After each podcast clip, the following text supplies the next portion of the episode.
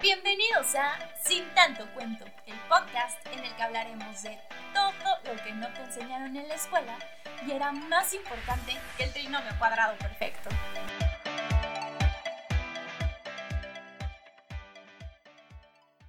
¿Qué onda amigos? ¿Cómo están? Yo soy Cintia Álvarez y estoy súper feliz de estar con ustedes en un episodio más de Sin tanto cuento. Y bueno, pues el día de hoy les voy a hablar sobre las claves para poder emprender un negocio y bueno, pues es que a pesar de que en algunas clases o en algunas carreras en específico sí hay materias relacionadas a esto, creo que es súper importante que hablemos del tema porque no en todas las carreras y creo que también es súper importante que lo escuchemos de la mano de una experta, de alguien que ya ha pasado por este camino y por eso el día de hoy les traigo una gran emprendedora para que nos cuente más sobre su historia, sobre su marca y bueno, pues, ¿qué les parece si vamos con ella?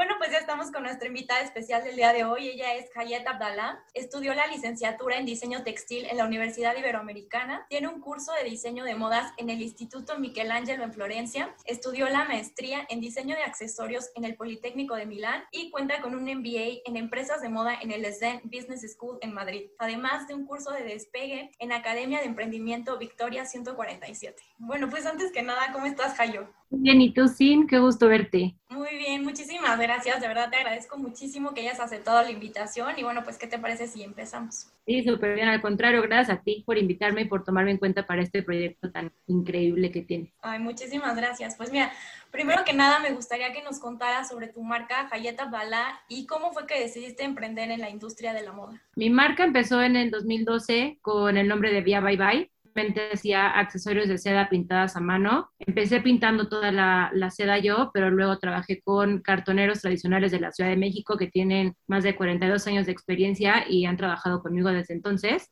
Eh, y empezamos a hacer diferentes accesorios con esa misma seda pintada. Empezamos a hacer eh, bolsas, carteras, mochilas, cojines, incluso hasta cuadros. Eh, y en el 2015 me fui a estudiar la maestría a, a Italia y regresé a México en el 2019 pero en ese tiempo me di cuenta que tenía que cambiar algunas cosas y que modificar porque estaba muy casada solamente con, con la seda pintada a mano. Y desde que regresé en el 2019 fue que intenté eh, incluir diferentes materiales y técnicas para poder también ayudar a otras comunidades de México. Y fue también que le di un giro a la marca, el nombre nada más. O sea, ya dejé solamente el Hayet Abdala, porque antes era Via Bye Bye Hayet Abdala. Eh, y desde entonces he podido trabajar con fundaciones para poder, eh, digo, incluir, por ejemplo, ahorita estamos con una comunidad Huichol, además de también trabajar con los artesanos cartoneros para pintar la seda. Y desde siempre, desde chiquita, tengo uso de razón de que he trabajado. Eh, vengo de una familia de ascendencia libanesa que entonces traemos en la sangre la cultura de trabajar desde que tenemos uso de razón. Y siempre supe que quería ser emprendedora, como que lo traigo en la sangre, no sé, me gusta, he trabajado para empresas, me ha gustado muchísimo, pero también la parte de emprender, de seguir mis sueños, de ser mi propia jefa, de poner mis objetivos y de regalarme, de tener mi talento y no regalárselo a nadie más, creo que es algo que, que siempre me ha definido y fue por eso que también decidí incursionar, emprender en, la moda. Bueno, la moda siempre me gusta desde chiquita y siempre supe que quería tener, bueno, que trabajar en, en, esa industria era lo que, lo que quería hacer. Y lo que me encanta es que justo estás trabajando con artesanos, porque además de emprender y, bueno, hacer tu negocio, el, ayudar a otras personas que ahorita lo necesitan, bueno, lo necesitan muchísimo, todas las personas ahorita en la pandemia necesitamos todos, pues, el trabajo, pero estos artesanos que a veces como que les cuesta trabajo, pues, conectar y como que sus productos lleguen a nosotros, entonces eso me encanta. Y justo, pues, hablando de, de esta marca que es socialmente responsable, y como nos dices, en tu última colección, pues trabajaste con estos artesanos del chalate. Para ti, ¿por qué es importante ser una marca socialmente responsable? Y pues, ¿cómo fue que lograste trabajar con la comunidad de artesanos de Jalisco? Bueno, creo que, o sea, México es un país riquísimo en cultura, en tradición, en historia. Eh, todos lo sabemos que los, o sea, todos los extranjeros vienen a México y se quieren llevar todas las artesanías que encuentran. Y para mí eso siempre fue como, o sea, es algo que me ha definido muchísimo desde chiquita. Me gusta siempre,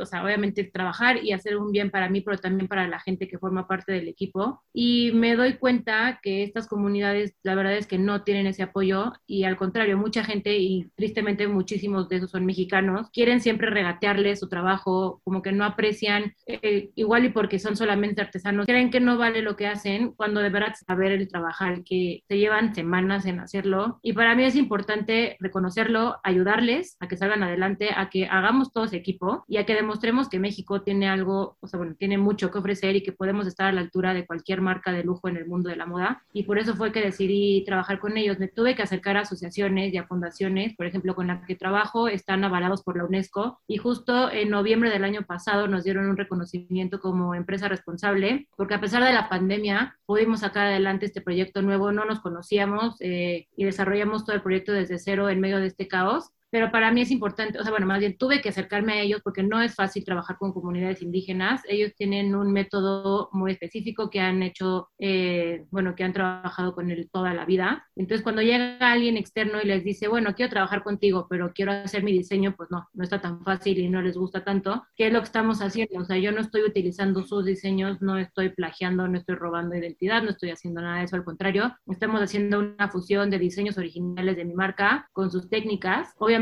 pagándoles justamente por lo que, merecen por cada pieza. Pues también en, en, cada, en cada bolsa que compra la gente viene una etiqueta, viene la historia de, de los artesanos que trabajan conmigo, incluso en la página de internet vienen fotos con ellos y todo, porque para mí es importante que la gente de verdad vea que, que sí los quiero apoyar, que quiero crecer con ellos y que tenemos un mundo de, de oportunidades que podemos hacer para llegar lejos todos juntos, pero obviamente siempre de la mano de fundaciones que valen este tipo de trabajos para que el trabajo y la ayuda lleguen de la manera correcta y no se pierdan por ahí en el camino.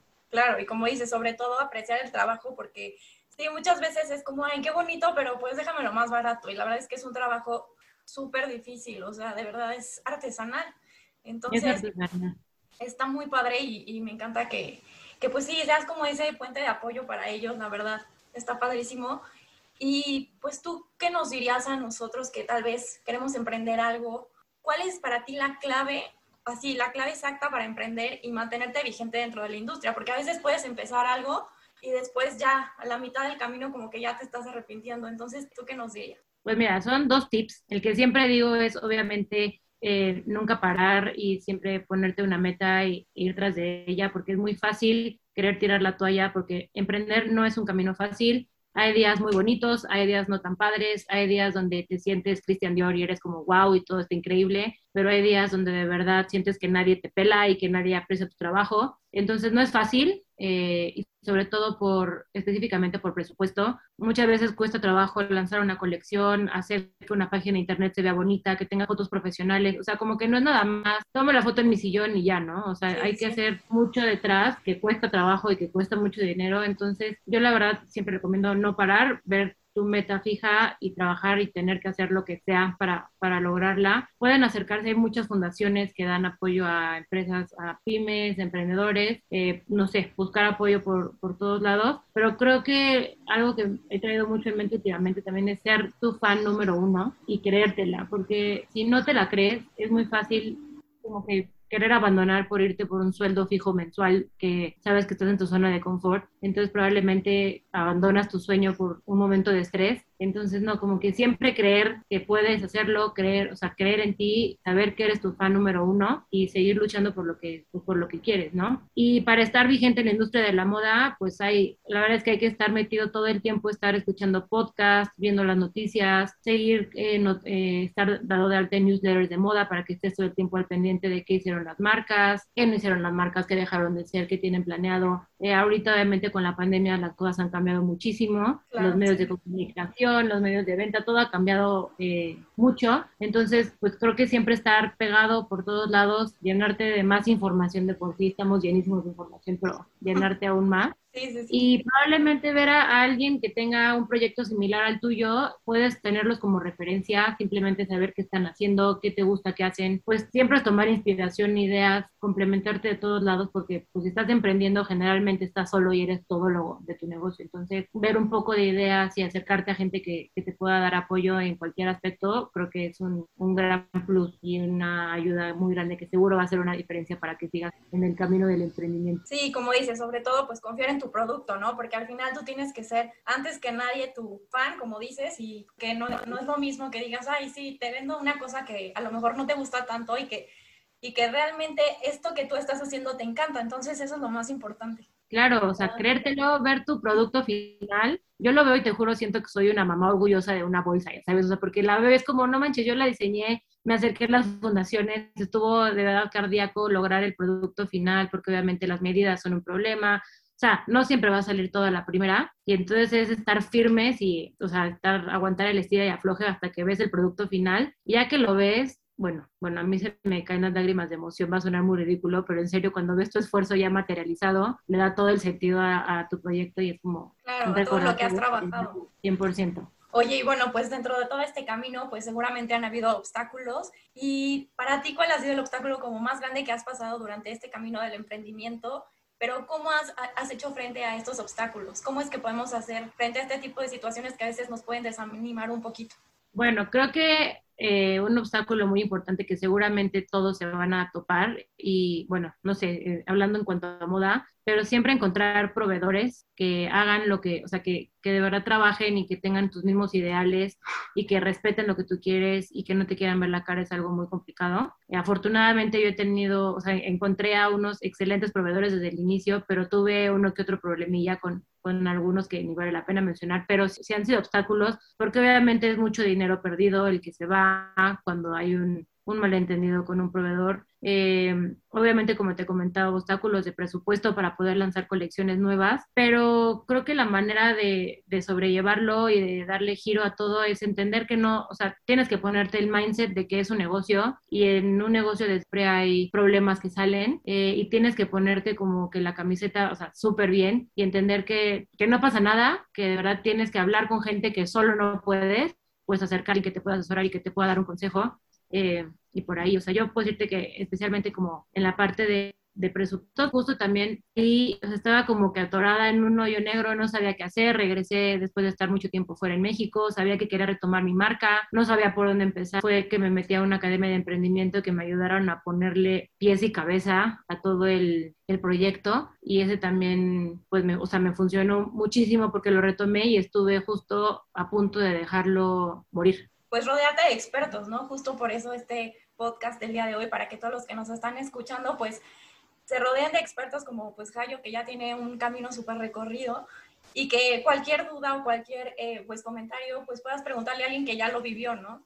Porque sí, a veces como que te espanta el hecho de decir, bueno, pues ya me salió mal esto y ahora qué voy a hacer, ¿no? Totalmente.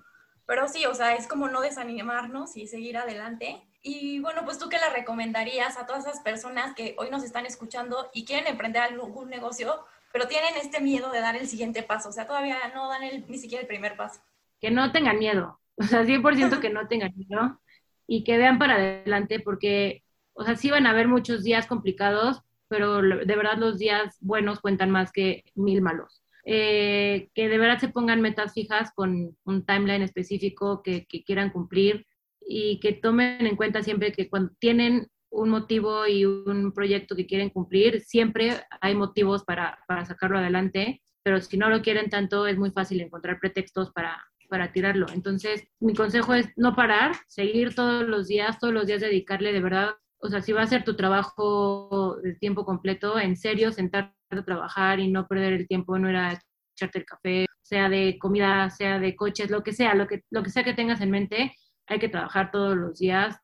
También, por ejemplo, hacer mucho networking. Eh, LinkedIn es buenísimo, que se metan a, podcasts, que se metan a eventos virtuales. Hay muchos que, o sea, por ejemplo, en LinkedIn pueden encontrar foros virtuales. Entonces te puedes meter a muchos de, de moda, de deportes, de lo que quieras y estar en constante comunicación con personas que también puedan encontrar tu, o sea, que le puedan dar un valor agregado a tu negocio, que te puedan dar un feedback desde afuera o que probablemente quieran invertir. Igual estás eh, abierto a, recibir inversión o no necesitas, yo qué sé, pero en este tipo de conversaciones y de conexiones con, con personas que no están en tu círculo inmediato, siempre tienen un beneficio y a ti te ayudan a, a, pues a que la gente te conozca más fácil y a pues conectarte más a aventarse, porque nunca vas a estar 100% listo. De verdad que va a ser la satisfacción mucho más grande que cualquier otro miedo. O sea, ver, verlo realizado siempre va a ser mucho mejor que no. O sea, siempre se van a arrepentir de igual. Y si no lo, si lo hubiera hecho, entonces pues mejor aventarse y no, no pensar en el y si lo hubiera hecho, mejor aventarse y aplaudirse cuando vean el, el producto y el, y el proceso ya avanzado. Exacto, no hay que quedarnos con las ganas. Y oye, Cayo, pues, ¿en dónde te podemos encontrar? Este, ¿Dónde podemos encontrar tus productos para que la gente que nos está escuchando los vea? Porque de verdad están increíbles. Se los recomiendo muchísimo. ¿Y tus redes sociales cuáles son? Muchísimas gracias. pues ve, estoy en Instagram como Hayet-Abdala, eh, Twitter también, Facebook igual, Hayet Abdala. Mi página de internet es www.hayetabdala.com. Pueden encontrar mis productos directamente en la página de internet. Eh, también vendemos a través de la plataforma México Tour, eh, en la tienda Futura Colectivo, que está en Barrio de la Meda, juntito a Bellas Artes. Este fin de semana vamos a estar en La Condesa, en un bazar, en Durango 275 en 20 Bazar, de 17 y 18 de abril. Y pues estar en constante comunicación para avisarles en qué pop-up stores vamos a estar. Ya estamos por firmar acuerdos comerciales para entrar en hoteles en la Ciudad de México. Entonces espero muy pronto sí, estoy muy emocionada y espero muy pronto poderles compartir una, una lista. Eh, ah, para los que estén en, en Cancún y en Tulum, pueden darse una vuelta en el Hotel Presidente Intercontinental de Cancún o en el Hotel Ical de Tulum, porque estamos ahí en la segunda Bienal de Arte Buchol. Están exhibiendo unas, unas bolsas Tajo de nuestra colección y también están disponibles a la venta. Entonces, estamos por todos lados, pero generalmente Instagram es lo que, Instagram y Facebook es lo que tengo más al corriente, me pueden escribir y yo contesto ahí todo el tiempo y me encanta escucharlos y platicar con la gente que me escribe, yo feliz. Ay, pues muchísimas gracias, de verdad te agradezco muchísimo tu tiempo, que hayas aceptado la invitación y bueno, pues invito a todos a que sigan a, a Jayo en todas sus redes sociales porque de verdad el producto está padrísimo, eh, tiene mascadas, tiene bolsas, que lo puedes combinar aparte con muchísimos outfits y bueno, pues aparte ayudamos a los artesanos que pues es un trabajo increíble. Muchísimas gracias, Jayo, de verdad, te agradezco muchísimo. Gracias a ti, Cintia, qué, qué padre que me invitaste, yo feliz de participar en tu podcast, está padrísimo, me encanta tu proyecto y gracias también a ti por, por tomarme en cuenta. Al contrario, muchísimas gracias. Cuídate mucho, que estés muy bien. Igual, bye.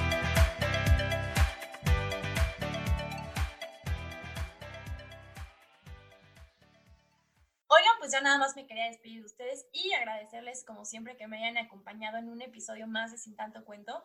Y bueno, pues les recuerdo las redes sociales de Hayet, que en Instagram, Twitter y Facebook son arroba Hayet-Abdala y su página de internet que es www.hayetabdala.com. También les recuerdo las redes sociales de Sin Tanto Cuento, que en Instagram, Facebook y TikTok son arroba Sin Tanto Cuento. Y bueno, pues esto ha sido todo por el episodio de hoy. Espero que les haya gustado muchísimo y pues, ¿qué les parece si nos vemos en el próximo episodio?